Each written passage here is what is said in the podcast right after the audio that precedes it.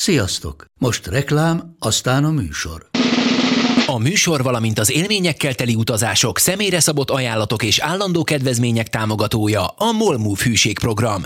Nyisd meg a Molmove appot a profilodba belépve, add meg a hihetetlen promóciós kódot, és tankolj Molevo és Evo Plus üzemanyagjainkból 15 forint per liter kedvezménnyel. Ne feledd, a hihetetlen promókóddal most még jobban megéri Molmove tagnak lenni. Vége a reklámnak, jön a műsor.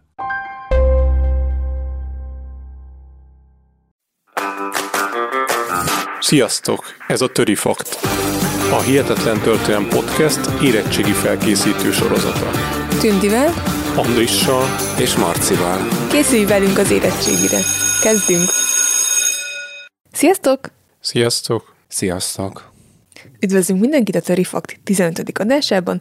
A mai témánk a portugál és spanyol felfedezések, illetve a korai kapitalizmus kialakulása.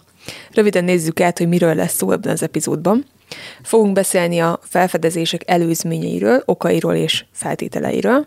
Felsoroljuk a jelentős felfedezőket és felfedezéseiket, és megnézzük, hogy milyen következményei voltak ezeknek a felfedezéseknek, és hogyan alakult ki a korai kapitalizmus.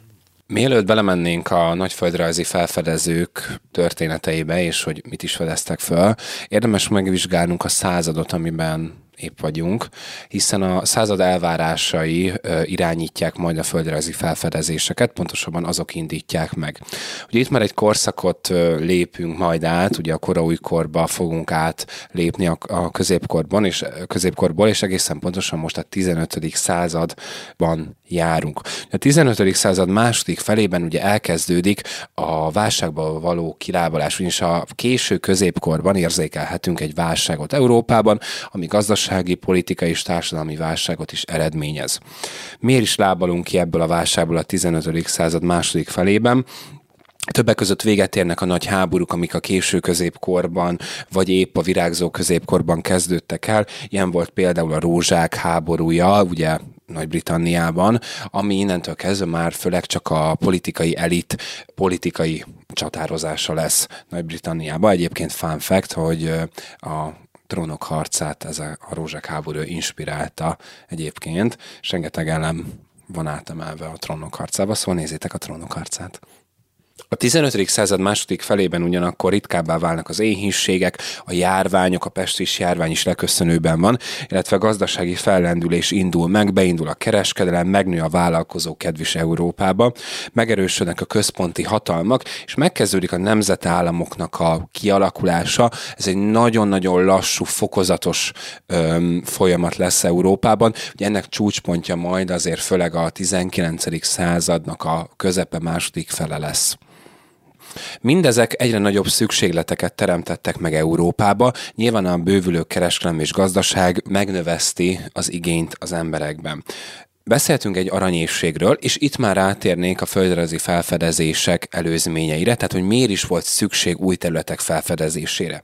Az előbb említett ok az aranyévség volt, nemes egyszerűséggel ez azt jelentette, hogy Európa nemesfém bányái kezdtek kimerülni. Ugyanis az indiai luxus cikkekért és fűszerek iránti ö, megnőtt ö, kereslet miatt ugye aranyjal fizettek a kereskedők, ugye ez okozza ugye az aranybányák kimerülését, és sajnos, vagy nem sajnos ezek a kereskedők nem mondtak le ezekről az indiai keleti luxus cikkekről és fűszerekről. Lezárul a reconquisták kora. Ugye mi is az a reconquista? Ez egy folyamatot jelent, egy latinul ugye visszahódítás, egészen pontosan. Ez a 8. századtól tart, nagyjából hát pont ugye a kora újkor megindulásáig, Amerika felfedezéséig, 1492-ig. Ugye ez a reconquisták kora, ez gyakorlatilag az ibériai félszigetről az arabok kiűzésére irányuló folyamat volt, és miután lezárul ez a folyamat 1492-ben, a nagyföldrajzi felfedezések gyakorlatilag ezt tovább viszik már, mint olyan értelemben, hogy a rekonkvisztáknak nem lesz munkájuk nemes egyszerűséggel, A harcok az ibériai félszigetről eltűnnek, viszont a muszlim visszaszorítás az továbbra is megmarad, tehát a keresztény hit terjesztés az továbbra is nagyon fontos dolog lesz Európában. Tehát gyakorlatilag az aranyészség mellett a második legfontosabb ok a keresztény hit terjesztése, amit az egykori rekonkviszták fognak tovább vinni 1992-ben és azt követően.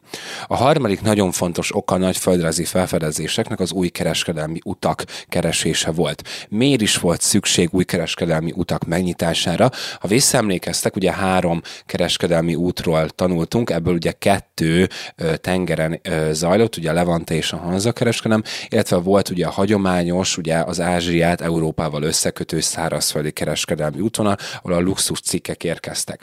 Na már most ugye három döntő tényező váltotta ki azt az emberekben, hogy új kereskedelmi utakat kell nyitni.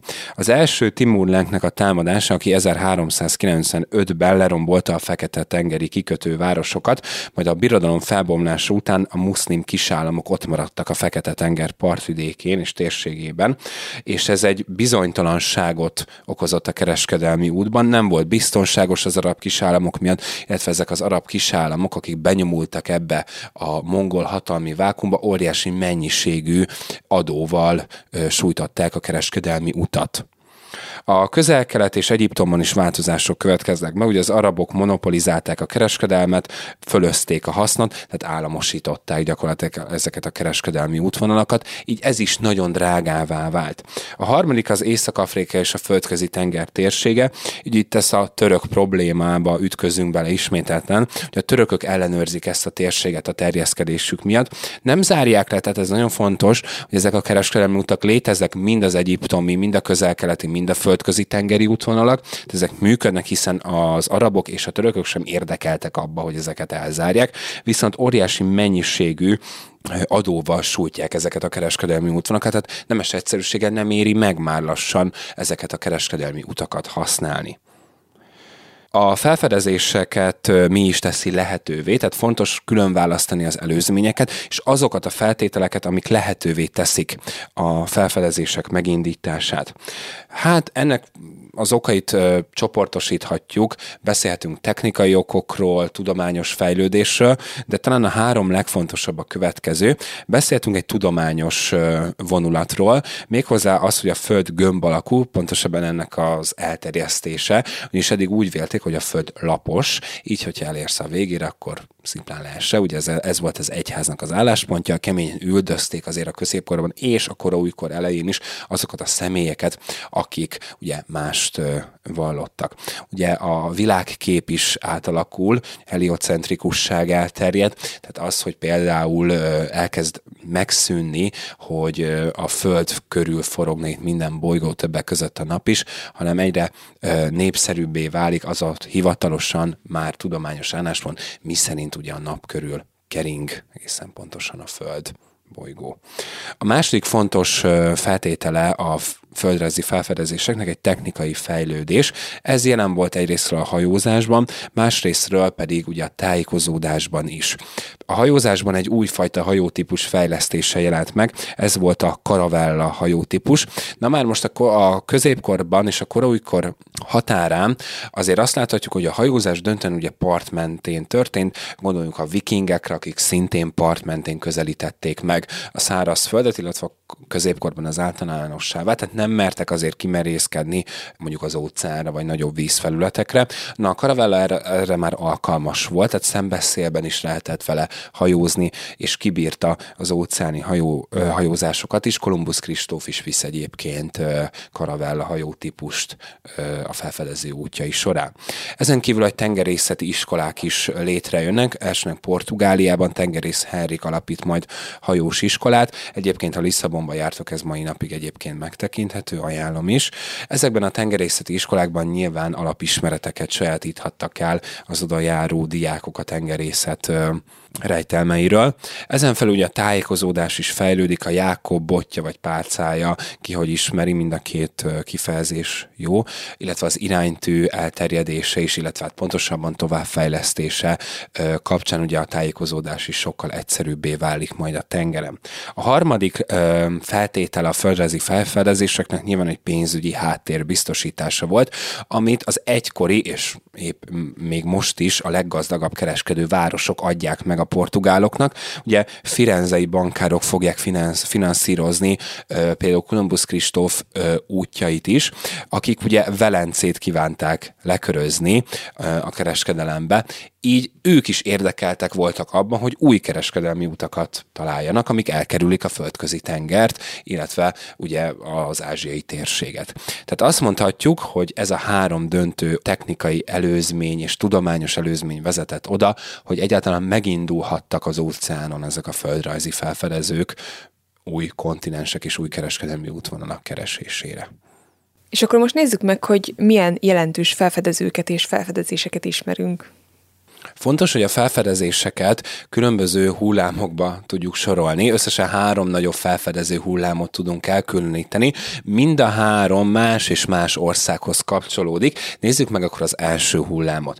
Az első hullámban a portugál felfedezők nyitják meg a felfedezéseket és szállnak vízre az óceánon. Cél elérni a szaharai, szaharától délre fekvő aranylelőhelyeket, tehát Indiát elérhessék, ez az alapvető cél, illetve kiismerjék itt az uralkodó szeleket és áramlatokat.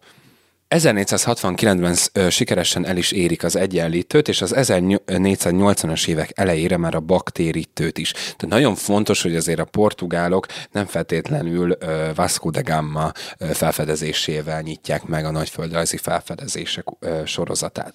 1487-ben az első jelentős felfedező, amit az érettségén azért érdemes tudni, az Bartolomeu Diaz, aki eléri a viharfokot, azaz a jó reménység fokát. Ugye ez ma ugye Afrika kontinens legdélebbi fokja, ugye a Dél-Afrikai Köztársaság ma. 1498-ban a második nagyon fontos felfedező, aki tudnotok kell, ő Vasco de Gama volt, aki ugye Indiába fog eljutni, ugye Afrika megkerülésével jut el Indiába, Kalikútba egészen pontosan, és 1502-ben 800 emberével tér vissza Portugáliába, ezzel megtöri ugye az arabok kereskedelmi monopóliumát, amit ott a közel-keleten szépen kialakítottak, és az arab tenger földrajzi fogalommá válik innentől kezdve. Tehát gyakorlatilag Vasco da Gama biztosítja az első újonnan megszerzett és megtalált kereskedelmi útvonalat Indiába. 1516-ban a portugálok érnek el először Kínába, és 1543-ban már Japán partjainál is jelen vannak a portugál felfedezők, és itt hozzák létre a különböző keres, kezdetben kereskedelmi gyarmataikat. A gyarmatosítás pedig itt már emelt szintű tétel, tehát nem is mennénk bele innentől kezdve azért részletesebben, de nagyon ajánlom, hogy a gyarmatosítást, főleg aki emelt szintre készül, akkor azt a történelem egészében néz. Ugye több gyarmatosító korszakról beszélünk, most a korai gyarmatosítás van nyilvánvalólag, de a 19. században, 18. században is beszélhetünk újabb-újabb gyarmatosító hullámokra, ezt érdemes egybe egyébként áttanulmányozni, mert nem egyszerű téma. És hogyha most beszéltünk ugye a portugál felfedezőkről, ezt akkor úgy kell elképzelni, hogy neki vágtak a tengernek, többnyire amúgy akkor a part mentén, és közben folyamatosan rajzolták a térképet, vagy pedig már volt valami előismeretük ezekről a tájakról? Volt némi előismeretük, és fontos tudni, hogy az első és második hullámban is nem igazán visznek magukkal tudós embereket. Tehát ezek tipikus felfedező utak, amelyeket a pénz és a kalandvágy jobban hajt, mint sem a tudásvágy egyébként. Valóban közben rajzolták a térképeket, néhol pontatlanul. Ugye az, az első hivatalos világtérkép is nyilván a nagy földrajzi felfedezések után fog elkészülni, de fontos, hogy nem feltétlenül part mentén hajóznak már, tehát Vasco da Gama sem a part mentén hajózik, hanem azért kimerészkedik a nyílt vízre is. Hát meg itt egyébként az az érdekes, mi készítettünk egy adást Magelláról, meg most pont nem olyan régen a Japán, amikor először elérték az angolok Japánt arról, most nem is erről az utóbbiről akarok beszélni, hanem arról, hogy Spanyolország és Portugália között, tehát itt mondhatjuk ezt az első és a második hullám közötti résznek, egy ilyen irtózatos titkolózás ment arról, hogy kinél milyen térképek vannak, és Magellán is például úgy tudta sikeresen bepromózni magát a spanyoloknál, mert ő egy e- eredetileg ugye portugál volt, hogy vitt magával olyan térképeket, amikről még nem tudtak a spanyolok, és ez egy ilyen, körülbelül egy ilyen hadititokkal felérő dolognak számított akkor. Így van, tehát itt az országok egymással is versenyeztek, tehát itt az Atlanti óceán partvidéki ország, Spanyolország, Portugália, Hollandia, Anglia azért elég kemény versenyben voltak a nagyföldrajzi felfedezések alatt és után is egymással. Úgy szerintem tök bámulatos, hogy uh, tudtak új térképet rajzolni, hogy igazából a hajóból látták a szárazföldet. Tehát, hogy ezt így meg tudták mondjuk satszolni, hogy néz ki a kontinens alakja, meg ilyesmi. Így van, tehát azért, ha mondjuk megnézzük egy olyan korabeli rajzot, nyilván találunk benne sok pontatlanságot, de valóban ez nagyon magas fokú hajózási ismereteket igényel. Tehát ez a tudomány, ezért is emeltük ki ezt, a tudományos előzmény egy nagyon fontos része a földrajzi felfedezéseknek, tehát anélkül ez meg se indulhatott volna. De azért ugye most már akkor említetted, hogy azt már tudták, hogy mondjuk a föld gömb alakú, de azért ilyen matróz berkekben gondolom még voltak ilyen téfitek, hogy szörny szörnyek, meg hasonlók élnek az óceánban. Igen, igen, tehát voltak a matrózok körében, sőt nem is feltétlenül csak a matrózok körében, tehát ugye nem ismerték azért az óceánt, tehát ugye voltak különböző feltevések arra, hogy milyen lények lakhatnak az óceán mélyén, hiszen egyébként a mai napig sem tudjuk a vízterületeink jelentős részét feltérképezni. Elvileg valami 5%-át ismerjük az óceán élővilágának, tehát nagyon kevés. Így van. Ja. Szóval akkor ők voltak a portugálok, legalábbis ez volt az első hullám, és akkor következett a második, ami pedig a spanyolokhoz köthető. Így van, a második hullám a spanyol felfedezőkhöz köthető. Ugye jogos lenne a kérdés, hogy miért nem a spanyolok kezdik el, hiszen sokkal fejlettebb királyságról beszélünk, mint sem a portugálok kapcsán. A spanyolok elhúzódó reconquista háborút vívnak a muszlimokkal, tehát valószínűleg ez a későbbi csatlakozás itt a reconquista harcok elhúzódása miatt van jelen. Ugye 1492-ben ugye visszafoglalják a muszlimoktól Granadát. Na már most ez egy olyan örömöt váltott ki a spanyol katolikus király osztályokból, hogy támogatják a földrajzi felfedezések megindítását, a keresztény hit terjesztése gyanánt. Ugye ezért is említettem itt a rekonfisztákat, hogy nagyon fontos szerepük van. Ugye egészen pontosan van Kolumbusz Kristófot támogatják, aki a spanyol királyi pár kérésére indít ugye felfedező utakat, ugye Ázsiát kívánja ugye felfedezni, ugye India felfedezése volt ugye a cél, hiszen időben ugye kicsit azért előrébb vagyunk, mint ugye Vasco da Gama esetében. Ugye 1492-ben történik meg ugye az a bizonyos felfedezés, ami így átformálja gyakorlatilag a világot. Ugye 1492. október 12-én partra száll a Bahama szigeteknél, majd felfedezi Kubát. Ugye maga a Kolumbusz Kristóf három hajóval vágott neki az óceánnak, nagyon fontos, hogy több utat is vezetett a kontinens felé. Ugye az első felfedező útjánál a Ninna Pinta, az mint karavella, míg ugye leghíresebb Santa Maria hajója pedig egy Nao típusú, szintén új típusú hajó volt. Ugye 1493 és 96 között Kolumbusz még egy utat tervez és valósít meg az amerikai kontinens felé. Itt 1500 embert visz magával, telepeseket, kultúrnövényeket, állatokat hoz vissza az új kontinensre, az új világ területéről. Eközben a királyok pedig ugye megszengik Kolumbusznak tett ígéretüket, és bárkinek engedélyezik az expedíciók megindítását, ha javak kétharmadát be tudják szolgáltatni, és innentől kezdve a spanyol királyok nem támogatják Kolumbusz Kristóf útját pénzügyileg. Érdekesség, hogy Kolumbusz ezen kívül még kétszer vezet utat az új kontinensre, 1498-tól 1500-ig tart a harmadik, míg 1502-től 1504-ig tart a negyedik.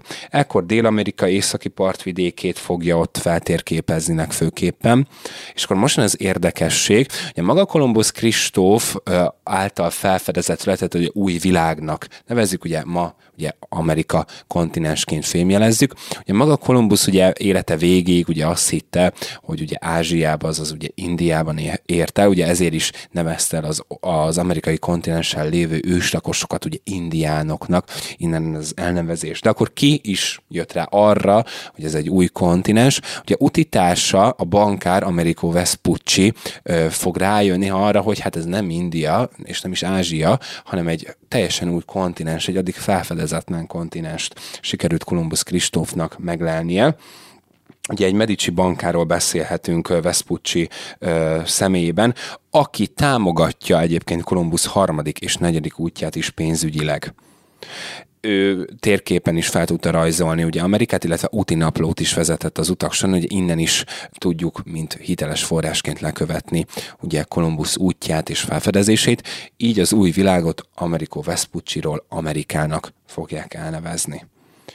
A sorban a következő, tehát a negyedik felfedezőnk, ugye Magellán 1519-től 1522-ig először elsőként hajózza körbe a Földet. Vagyis pontosabban az általa megindított hajók fogják először körbehajózni a Földet, ugyanis a portugál származású spanyol szolgálatban álló felfedező a Fülöp-szigeteknél egy ilyen benszülött fiaskóban veszíti az életét, és akkor gyakorlatilag egy hajója fog 17 tengerészével visszatérni Spanyolországba. 1577 és 1580 között pedig Francis Drake, ugye a brit származású Francis Drake fogja úgy hivatalosan először körbehajózni a fedet, hogy ő maga is visszatér a fedélzeten a kikötőbe. Ó, és itt engedjetek még is önpromót, mert mi Magellán útjáról készítettünk egy teljesen külön adást, úgyhogy ennek szenteltük ennek a témának. Úgyhogy ha kíváncsiak vagytok Magellán útjára, akkor ajánljuk figyelmetekbe az adást, ezt majd az epizód leírásába be is linkeljük. És akkor ez volt tehát a második hullám, és akkor még volt egy harmadik, ahol pedig már több nemzet hajósai, felfedezői versengtek a kontinensek elsőként való eléréséért, ez pedig az angol, a holland és a francia nemzet volt. Így van. Ugye ez már azért a 16. század, illetve a 17. századnak a második fele, és át is rovunk egy kicsit a 18. század elejében a harmadik hullám kapcsán. Ekkor már a spanyolok és a portugálok jelentős felfedezéseket hajtottak végre, megkezdődött a korai gyarmatosítás és a világkereskedelem kibontakozása, amiből ugye a fejlett európai államok is részt akartak vállalni. Ugye 1580-ban ugye a spanyolok bekebelezik Portugáliát, de nem képesek a portugál tengeri utak ellenőrzésére, szimplán túl sok volt, tehát hogy nem bírtak ennyi utat ellenőrizni. A kalózkodás amúgy is jelen volt, ami főleg döntően ugye illegális kereskedésben öltött testet, de ez pont jól jött az angoloknak, a hollandoknak, illetve majd a franciáknak, akik részt vállalnak a harmadik hullámba. Ugye 1720-as évektől indul a felfedezések hivatalos újabb hulláma. Ugye ekkor már tudósok is a felfedezőkkel utaznak, ügyelnek a legénység egészségére is egyébként, és felfedezik például új-Zélandot, vagy Ausztrália keleti partját, ugye a hollandok fedezik fel 1606-ban, majd az angolok James Cookkal kezdik meg ugye Ausztrália ugye benépesítését, betelepítését, ugye ez nyilván érzékelhető a nyelvből is a, a mai viszonylatban. Ez már az 1770-es években fog megtörténni. Érdekesség, hogy az oroszok is egyébként nagy földrajzi felfedezőink, pontosabban csak Szibériát fogják felfedezni, ami nem annyira lényeges, viszont a későbbi történelmi esemény annál fontosabb, ugyanis ők kimaradnak a korai gyarmatosítási szakaszból, nincsen meleg vízi, vízi kikötőjük az oroszoknak a földrajzi felfedezéseket követően, ami jelentős konfliktusokat fog majd eredményezni az akkor majd összeomló oszmán birodalommal, akiktől követelik ugye a Boszporusz és a Dardanellákat, hogy kijussanak a Fekete-tengerről a földközi tengerre. És egyébként tök érdekes, mert uh, mi Andrissal voltunk, vagy jártunk Új-Zélandon, és uh, tehát amikor például ezek, az, ezek a felfedezők megérkeztek a szigetre, amúgy sajnos óriási kárt tettek a természetben, de hogy tök érdekes, mert ebben a korban még éltek olyan állatok, amik már kihaltak. Például Új-Zélandon éltek a moák, amik ilyen hatalmas madarak voltak, tehát ilyen két méter magas madarakról beszélünk, óriási nagyok, és tehát azok, akik megérkeztek a szigetre, elképesztő élmény lehetett az, hogy mondjuk jön feléd egy közel két méter magas futómadár. Tehát hogy korábban sose lettek olyat. Szóval hogy nagyon érdekes lehetett ez a felfedezők élete. Szerintem amúgy, vagy nem tudom, itt tökre érdemes belegondolni, hogy elképzelni magunkat egy hajón, meg hogy így mit láthattak. Ez egy óriási kaland. Igen, tehát talán ez, bár elfogultságiát állítani, de talán ez a történetnek az egyik legnagyobb fordulópontja, amikor az addig ismert világ teljesen kinyílik, és gyakorlatilag majdnem az egész földbolygót megismerik, és tej, ez teljesen átalakít mindent. Politikai berendezkedéseket, gaz, addig megismert gazdasági formákat, addig ö, konzerválódott társadalmi viszonyokat Európában, és tényleg a szószoros értelmében nyílik ki a világ, és valóban ezek a gyarmatosítók nem feltétlenül csak jó dolgokat vittek ki ezekre az új kontinensekre, hanem ugye itt szintén a korai gyarmatosítás szakaszára ugye erőszakosan vetettek véget ezeknek az őslakosoknak, akár itt az új világban, Amerikában. Ugye rengeteg betegséget behurcoltak, amit ugye az őslakosok szervezete nem tudott leküzdeni, ugye a maja, inka civilizációk teljes eltűnését láthatjuk az amerikai kontinensen, illetve ugye nyilván a rabszolga tartás és a rabszolga kereskedelem innen szépen elkezd majd beindulni, és gyakorlatilag a világkereskedelem motorjává válik a 19. század végéig körülbelül. Egyébként szerintem erről simán lehetett csinálni egy tök jó Netflix sorozatot erről a felfedezők koráról.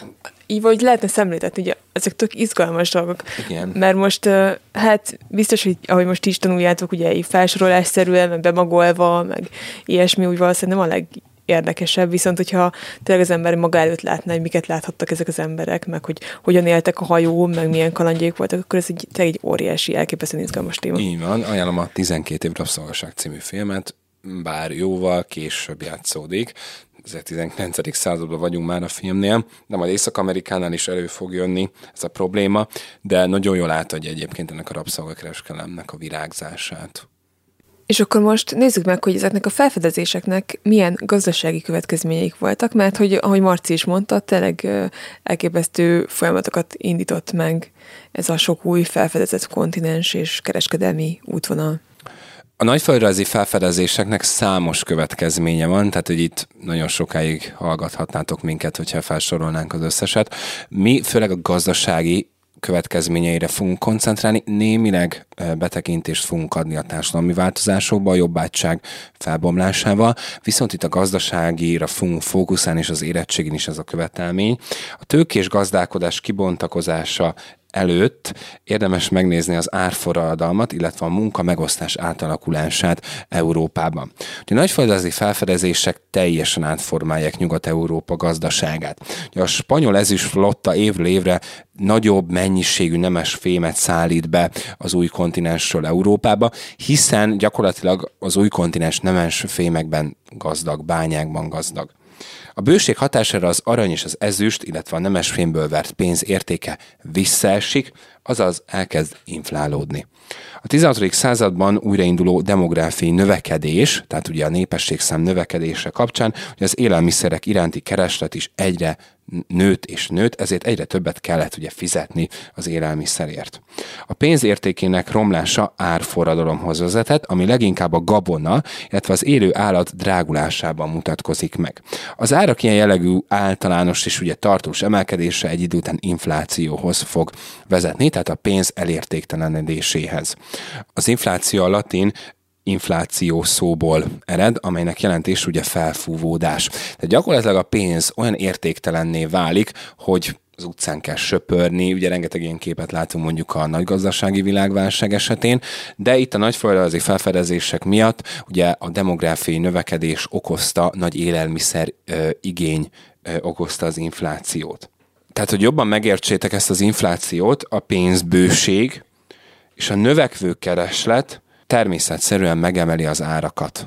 Ugye ez most is így van, hiszen a kereskedők abban érdekeltek, minél többen veszik, ugye annál drágában akarják eladni, hiszen úgyis meg fogják venni azt az adott ugye, cikket, és ugye ez járul hozzá ahhoz, hogy a pénz értéktelenné válik.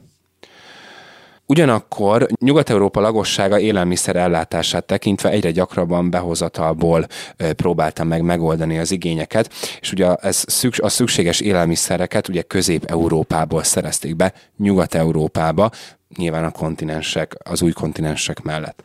Ugye a gabona, a gabona iránti igény volt a legjelentősebb, ezt gabona konjunktúrának nevezzük. Ugye az ottani területeken a mezőgazdasági termelés ugye fel fokozódott, ugye ez főleg ugye Közép, illetve Kelet-Európa. Így alakult ki az úgynevezett európai munkamegosztás. Ez mit jelent? Ez azt jelenti, hogy Nyugat-Európában megindul a tőkefelhalmozás, az ipar, a kereskedelem, amit a pénzügyi tevékenységek kezdenek el dominálni, megnek az első manufaktúrák, az iparra támaszkodik Nyugat-Európa, iparvidékek fognak létrejönni, míg Közép- és Kelet-Európában továbbra is a mezőgazdaság maradt a meghatározó gazdasági szektor. Tehát ekkor kezdett tényleg Nyugat és Közép-Kelet-Európa látványosan elszakadni egymást, ezt ma is teljes mértékben érzékelhetjük. Az, hogy nyugaton valóban az ipar, míg Közép- és Kelet-Európában a mezőgazdaság a nívó, azaz a húzó gazdasági ágazat. Ugye ebben a térségben az óceántól távolabb eső területeken az árforgalom kevésbé jelent meg nyilván, valamint a gyarmatok hiány ugye a piacaik sem növekedtek jelentős mértékben. Tehát gyakorlatilag ugye itt többek között Magyarország is, illetve azok az országok, akik kimaradtak a földrajzi felfedezésekből, tehát a közép- és kelet-európai államok, ott ez a gazdasági változás nagyon lassan kezdett el csak megindulni, míg Nyugat-Európában annál gyorsabban. Ez társadalmi változásokat is eredményez. Ugye Közép- és Kelet-Európában nemesség az adómentes majorságok bővítésére tesz kísérletet, illetve a robotterhek növelését fokozza Közép- és Kelet-Európában. Tehát Közép- és Kelet-Európában érdekeltek voltak a feudális viszonyok megtartásában, hiszen szükségük volt a jobb ágyokra, akik megtermelik a gabonát, vagy a mezőgazdasági cikkeket, amit tudnak elvinni nyugatra. Míg nyugaton már nincs szükség a jobb ágyokra, ott munkásokra, bérmunkásokra van szükség, hogy ezt a gabonát feldolgozzák. Tehát ez mit jelent? Milyen társadalmi következményt? Közép- és Kelet-Európában konzerválódik a feudalizmus és a jobbágyföldesúri kapcsolat, a gazdasági változások lassú folyamata miatt, míg Nyugat-Európában ez a társadalmi változás felgyorsul, megbomlik a földesúr jobbágy viszony, a feudális viszony, a földesúrakból tőkések, befektetők, vállalkozók lesznek, manufaktúra tulajdonosok, bankigazgatók, míg a jobbágyok két opció közül választhattak, vagy bérmunkásként elmennek, vagy ha volt elég pénzük, megvásárolhatták az egykori jobbágytelkeiket, és szabad paraszként művelhették azt. Tehát ez a fokú gazdasági változás társadalmi változásokat is elindít. Mindezek után pedig több egymásra ható folyamat eredményeképpen kialakult a tőkés, vagyis kapitalista gazdálkodás. Így van, ez egy nagyon összetett gazdasági folyamat, amit itt kibontakozott a földrajzi felfedezések után. Gyakorlatilag ugye ma is a kapitalizmus, tehát a kapitalista gazdaságpolitikát folytatják, ugye a demokratikus, európai, tehát amerikai ö, államok és per országok. Ugye többfajta gazdasági rendszer van, ismerünk kapitalista gazdaságot, tervgazdálkodást például, de arról majd egy kicsit később. Kapitalizmusnak a lényege, a haszon reményében befektetett, hosszabb időre befektetett pénzösszeg volt eredetileg. Tehát a nagyföldrajzi felfedezések következően pénzbőség alakult ki Európában. Mindenkinek sok volt a pénze. Mit csináljunk ezzel a pénzzel? Hát megpróbáljuk befektetni, mondjuk mibe? Manufaktúrákba, mondjuk mibe, gyárakba, mondjuk mibe, mondjuk hajógyárakba, és akkor ezáltal kapcsolódunk be mondjuk a felfedezésekbe. Tehát az alapvető feltétele a tőkés kapitalista gazdálkodás kialakulásának ez a fajta pénzbőség, ami kialakult Európában. Az adott tőkés, azaz a befektető, aki a haszon reményében befektette a pénzösszegét, minden esetben egy vállalkozás nyitott. Befektette a pénzét a vállalkozásba, és remélte, hogy annak a pénznek a kétszerese, háromszorosa fog visszaérkezni. Ez a fajta folyamat indítja el a kapitalizmust, amelynek gyakorlatilag a lényege, hogy ugye a befektetett tőke válik a gazdaság központi elemévé. Tehát abból lesz jó tőkés, aki megfelelően tudja befektetni a jó időbe, jókor a pénzét. Az indít vállalkozást, ez most is így van. Tehát gyakorlatilag beugrik a semmibe, és a haszonból majd befe- bejön neki, vagy visszajön neki mondjuk két vagy háromszorosa az adott befektetett pénzösszegnek. Tehát ennek a kialakult új gazdasági berendezkedésnek az előzménye a pénzbőség, amit a földrajzi felfedezések hoztak.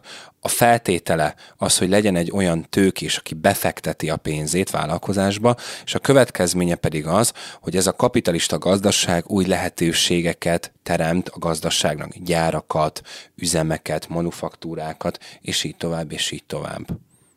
Amúgy vannak olyan befektetők, akik mondjuk ebben az időben indítottak egy vállalkozást, és a mai napig fent van a nevük, mert mondjuk nem tudom, van egy gyár, ami az ő nevüket viseli? Hát ilyenről nem tudok, de mondjuk a fuggerek például bankhálózatot alakítanak ki, akik nagyon sokáig ők hiteleznek Európa, akár királyi családjainak is, vagy a Mediciek például, ilyenekről tudok. Az, hogy mai napig fönnálló mondjuk manufa, vagy gyártulajdonosok, hát előfordulhat. Én, én úgy tudom, hogy vannak egyébként, és hogy ebben a viszonylatban tehát elég csak a sörgyárakra gondolni, és a sörös üvegeken simán vannak ilyen 1200-as dátumok, meg ilyesmik. Igen, az ami, és ö, Magyarországon, ha jól tudom, az ilyen legöregebb, ilyen, vagy legrégebb óta folyamatosan működő, az az Unikum. Ez a? Igen, a Szakunikum gyárat. Ugye a, a dualizmusban ugye nagyon robbanásszerűen 1700-as évek vége, akkor a dualizmus így berobbanása, tehát 1867-től meg Budapest fővárosa fejlődését követően ugye egy nagyon magas sokú felfelé van. Így van. De visszatérve erre a kapitalista gazdálkodásra, nyilván ez társadalmi változásokat is eredményez. A földes urak, egykori földes urak döntő része tőkés lesz előzik a jobbágyaikat, nem érdekük már mezőgazdasági területeket fenntartani Nyugat-Európába. A földet eladják, tehát az lesz a tőke, az lesz a befektetett pénz, amiből pénzhez jutnak, amiből majd manufaktúrát csinálnak, vagy mondjuk egy hajógyárat. Nyilván ez azt fogja eredményezni, hogy magasfokú verseny jellemzi a kapitalista gazdasági berendezkedést. Tehát mindig lesznek nyertesek, nagy nyertesek, akik nagyon nagyot szakítanak, nagy hasznot, és lesznek olyanok, akik, akiknek bedől ez a vállalkozás, tehát lesznek vesztesek. Később ugye ez a kommunista ideológia ugye ezt fogja nagyon erősen megtámadni, ezt a fajta társadalmi ö, szétszóródást és piramist, amit a kapitalizmus majd behoz, és ugye amiben a mai napig is élünk. Én amúgy Hát viszont nagy idealista vagyok, és az egy számomra egyébként egy tök fájó dolog, hogy talán egyébként egyetemen tanultam, hogy az, hogy például igen, a kapitalizmussal kapcsolatban, hogy egyszerűen a gazdagoknak ugye szükségük van a szegényekre, és ez egy ilyen, hát, mint hogy most ugye a fejlett nyugati világban is szükség van arra, hogy legyenek olyan emberek, akik, vagy olyan olyan népek, olyan országok, ahol rossz körülmények között élnek az emberek, és nagyon ö, alacsony munkadíjért ö, dolgoznak. Ez így ilyen elég szomorú oldala a kapitalizmusnak. Így van, hiszen az adott tőkésnek szüksége volt, ha mondjuk egy manufaktúrát csinált, bérmunkásokra. És akkor mi is ez a manufaktúra? A manufaktúra az gyakorlatilag ugye az ipari termelés biztosító egység. Ugye ezt a középkorban még csináltak a céhek. Na már most a céhek innentől kezdve már nem voltak alkalmasak az ipari termelés biztosítására. Ennek több oka van. A megnövekedett népesség, az ezzel összefüggésben lévő ugye áruigény, amit egyszerűen a cének az üteme már nem tudott biztosítani. Ugye kialakul a világkereskedelem, és ugye a termékekkel ö, ellátó ipari hálózat is bőséges munkerő is volt, hiszen ugye a vidékről érkező jobbágyok bérmunkások lettek a városokba, hiszen már nem volt földjük, amit műveljenek, vagy egyszerűen nem voltak érdekeltek már a földművelésben. Tehát van már bérmunkásunk, van világkereskedelmünk, tehát van okunk változtatni a céheken. Vannak tőkések, akik a pénzüket be tudják fektetni a manufaktúrák létrehozásában. És mik azok a manufaktúrák? A, a manufaktúra a latin szó összetételből ered, ugye a manus az a kézből, és a facáre az a csinálniból, tehát kézzel csinálni. Ugye erre utal, hogy ugye egy ipari termelés biztosító egységről beszélünk. Nagyon fontos, itt érdemes összehasonlítani a cégeket a manufaktúrával, akkor értjük meg a változást és a manufaktúrák lényegét. Ugye a C-ben nincs munkamegosztás, míg a manufaktúrában egységekre, munkafolyamatokra bontották a, a termelést, hiszen többet kellett termelniük, gyorsabban kellett termelniük, hiszen nőtt az igény a keresletre. Ugye a C-ben például ugye tiltották a versenyt. A manufaktúráknak és a kapitalizmusnak az alapja a tőkések közötti versengés ki tud többet, olcsóban, jobb minőségűben előállítani. A C-ben ugye nagyon törekedtek a minőségre. A manufaktúrákban ez már nincs jelen, tehát ott nem feltétlenül a minőség a legfontosabb. A céhekben ugye a legfontosabb cél ugye a C-mester és családjának a, az ellátása. A manufaktúrákban a minél nagyobb haszon szakítás. Ezt mai napig is érezhetjük a gyárakban. Tehát a cél a minél nagyobb haszon az adott cégnek. Fontos különbség az például, hogy a C-ben ugye a mester dolgozik, míg a manufaktúrában a bérmunkások fognak dolgozni. És ez a, hát akkor ez, ahogy említetted is, hogy itt a minőségre már kevésbé fektettek hangsúlyt. Tehát mondjuk, hogyha nézzünk mondjuk valami gyakorlatilag példát, mondjuk egy cipőgyárat. Tehát akkor ez azt jelentette, hogy sokkal több cipőt tudtak előállítani, viszont simán lehet, hogy a minősége viszont rosszabb volt, mint az addig megszokottak. Így van, de sokkal nagyobb mennyiséget és jóval olcsóbban tudták ellátni. Ez is fontos különbség, hogy a cégek egységára dolgoznak, míg a manufaktúrák nem, hiszen akkor nem lenne verseny. És itt mi történt a cégekkel? Tehát így teljesen csődbe mentek és bezártak? Hát ez szépen elkezdett felszámolódni. Nyilván volt, aki át tudta magát szervezni, tehát félértés ne essék, a fejlett ipari módszerekkel dolgozó manufaktúrák is kézműiparok voltak, tehát ott is kézzel, illetve gépekkel dolgoztak, de az akkor is kézműiparként működött. Nyilván közép-kelet-európában megmaradtak a, a céhek, még nagyon hosszú ideig, de Nyugat-Európában ezek szépen elkezdtek lebontani, le, lebontódni, hiszen nem tudták ellátni a növekvő társadalmi igényt. Na de térjünk vissza akkor a tételünkhöz, és beszéljünk még egy dologról, amit fontos még megemlítenünk, ez pedig az első bankok, a tőzsde és a részvénytársaságok megjelenése volt. A tők és kapitalista gazdasági fejlődést nagyban elősegítették a bankok, vagyis hát mondhatom az általuk nyújtott hitelek megjelenése. A hitel az miért is volt fontos, ugye a hitelt a tőkés is felhasználhatta, ugye a befektetése mia, ö, kapcsán és miatt, tehát hogy legyen pénze a befektetését egyáltalán elindítani. Ugye a bank szó eredete is nagyon érdekes, hogy ez olasz eredetű szó, ugye a banka szóból ered, ami ugye pénzváltó asztalt jelent, és maga ez a szó is nagyon jól jelzi ugye a bankoknak a működésének a lényegét. Ugye Európában elsőként északi Itáliába jöttek létre pénzváltók, pénzkezelők, majd ugye a bankárok hivatása is ebből kezdett el kifejlődni, hiszen ugye ezek az észak-itáliai országok voltak a legfejlettebbek gazdaságilag. Ugye a kereskedők az ilyen bankároknál elhelyezték az és átválthatták gyakorlatilag a pénzüket. Ugye mindenről hiteles igazolást kaptak ugye az adott banktól. A bankok azonban nem csak kezelték a pénzt, hanem ugye kölcsönöket is nyújtottak, ami a kapitalizmusnak egy fontosabb ö, feltétele volt. Persze ezt a pénzt idővel azért vissza kellett fizetni az adott adós személynek, ráadásul ugye a bankár mindehez nem ingyen tette oda a nevét, hanem úgynevezett kamatot számolt fel, tehát hogy a banknak is megéri az a, annak a hitelnek a folyósítása ugye ezt ma is érzékelhetjük, sajnos. Tehát összegezve, hogy működik egy bank nagyon leegyszerűsítve, ugye a bank lényeg a kölcsön, azaz a hitel, aminek ára a kamat, amiből a bank fenntartja magát. Ugye ennek megfelelően, ha valakinek egy sok ö, jövedelmet ígérő ötlete van, például mondjuk egy sikeres manufaktúrát akar ö, elindítani, akkor ahhoz a bankoktól szerezhetett kölcsönt, azaz hitelt, és a későbbi jövedelmekből tudta törleszteni az adósságát. Ugye a hitelezés elterjedésének megfelelően érthető módon jelentősen segítette a kapitalista gazdaság fejlődését, hiszen ennek alapvető, alapvető feltétele volt ugye a befektetések megindításának. A 16. századra a bankok Nyugat-Európában általánosan terjedtek el és intézményesültek. A leghíresebb bankár családok a firenzei Mediciek és a német Fuggerek voltak. Ugye az utóbbi névből származik a magyar Fukar szó is egyébként. Ugye mindkét család kiterjedt hírszerző hálózatot tartott fent, hogy még hamarabb, mi hamarabb értesüljenek, hogy ki, mit és hol akar épp befektetni, illetve a pénzekkel kapcsolatos ügyeket is így be, tudták befolyásolni. A mediciek és a fuggerek is európai királyoknak, királyi családoknak, udvaroknak adóztak, sőt, pápa választásba is beleszóltak, tehát már politikai erőt is képviseltek.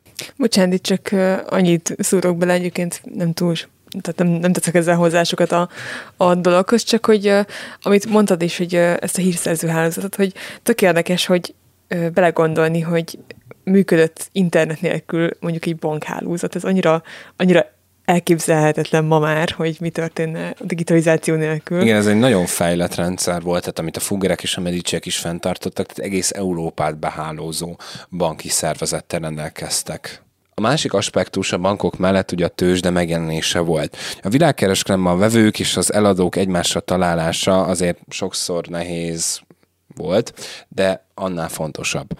Ugye az üzletkötés megkönnyítése céljából ugye sok tekintetben a piacokra vagy a vásárokra emlékeztető intézmények jöttek létre, amiket ugye tőzsdének nevezünk. Ugye a tőzsdék leginkább abban különböztek egy átlagos piactól vagy vásártól, hogy a kereskedőknek nem kellett odavinniük az árujukat, elég volt csak mintát mutatni belőle, nyilván kezdetben, ugye ez volt maga a tőzsde. A másik oldalról a vevőknek sem kellett rögtön kifizetniük az árut, hanem csak megkötötték az üzletet, azaz megállapodtak, hogy mennyi árut és milyen áron adjanak el. A lebonyolítás pedig a tőzsdén megbeszéltek szerint a későbbiekben történt. Ugye mindez lehetővé tette, hogy sokkal nagyobb mennyiségű árut sokkal gyorsabban ö, tudjanak cserélni, ugye ezzel lendítve tovább a kereskedelem fejlődésén. Ugye nyilván a tőzsdén, vagy a tőzsdén ma már azért nem feltétlenül így működik, ugye ott részvényeket veszünk már, adunk és veszünk, tehát ugye mind a két opció van, de egyébként nagyon hasonló, tehát a részvényeket sem viszik oda konkrétan a tőzsdére, hanem ugye szintén csak utólag kötnek vesznek vagy adnak el részvényeket. Ugye az első tőzsde pedig egy gazdagabb térségben, német Alföldön fog megjelenni, ugye 1531-ben ugye Antwerpenben, ami ugye egy fontos kikötőváros az Antwerpeni tőzsde ugye német alföld területén később ugye Hollandia válik ki, ugye a Holland királyság válik ki majd belőle. Ugye az egységesülési folyamatának egy nagyon fontos szimbóluma, ugye a Hollandiában egy nagyon népszerű virág, ugye a tulipán, és ekkor ugye az Antwerpeni tőzsdén ugye a tulipán hagymák adásvétel egy nagyon magas fokú cikknek számított, nagyon kelend és nagyon drága cikknek egyébként. Ugye innen is ered a tulipán, vagy hát virágtős, de egészen pontosan elnevezése az antwerpeni tőzsdének, ami az első volt Európában. Na hát ez egy jó hosszú tétel volt. A végére már csak annyit kérdeznék, hogy milyen feladat típusokra lehet számítani az érettségén. Természetesen itt főleg térképes feladatokra, ha az első felét nézzük a, a témánknak. Számítanék itt komplex feladatokra is, összetette feladatokra, esetleg összekötik a földrajzi felfedezéseket azok következményeivel, térképes szöveges forrás esetén például döntsd hogy az adott állítást a forrás melyik részéből olvastad ki a térképről, vagy a szövegből, egyikből sem, vagy mindkettőből. Tehát itt, itt mindenféleképpen térképes és írott forrásokat javaslok áttekinteni. Köszönjük szépen, hogy meghallgattátok ezt az adást. Találkozunk a következő epizódban. Addig is sziasztok! Sziasztok! Sziasztok!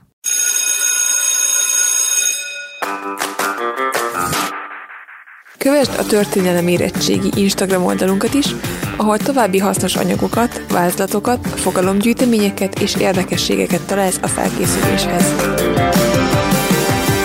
Ha pedig szívesen hallgatnál érdekes történelmi sztorikat, kövesd a Hihetetlen Történelem Podcast csatornát is.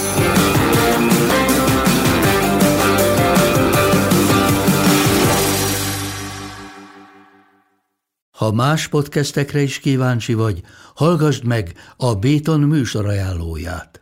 El tudod képzelni, hogy a podcastet, amit éppen most hallgattál, fél év múlva már a mesterséges intelligencia generálja? Mi sem. De ha érdekel, eljött már a gépek lázadása. Hallgass bele az Embertelen podcastbe. Orsós Lajos vagyok, a műsor házigazdája. Egyelőre még élőben. Egyelőre. Fedezzük fel együtt, hogyan ismerkedik, randizik, mesél és vitatkozik Betty és Péter, két teljesen mesterséges intelligencia. Lajos, a podcast címét mond még egyszer, Léci. Oké. Okay. Embertelen podcast.